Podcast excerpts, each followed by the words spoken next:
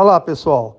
Nessa época do ano é sempre oportuno falarmos um pouco sobre o 13º salário.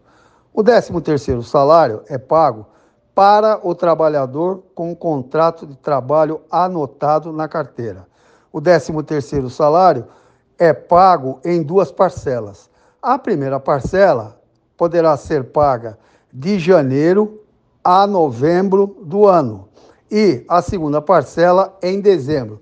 Contudo, essa opção é do empregador e não do empregado. É o empregador que pode determinar que, as, que seja pago o 13º, a primeira parcela no mês que ele bem entender, de janeiro a novembro, e a segunda parcela em dezembro.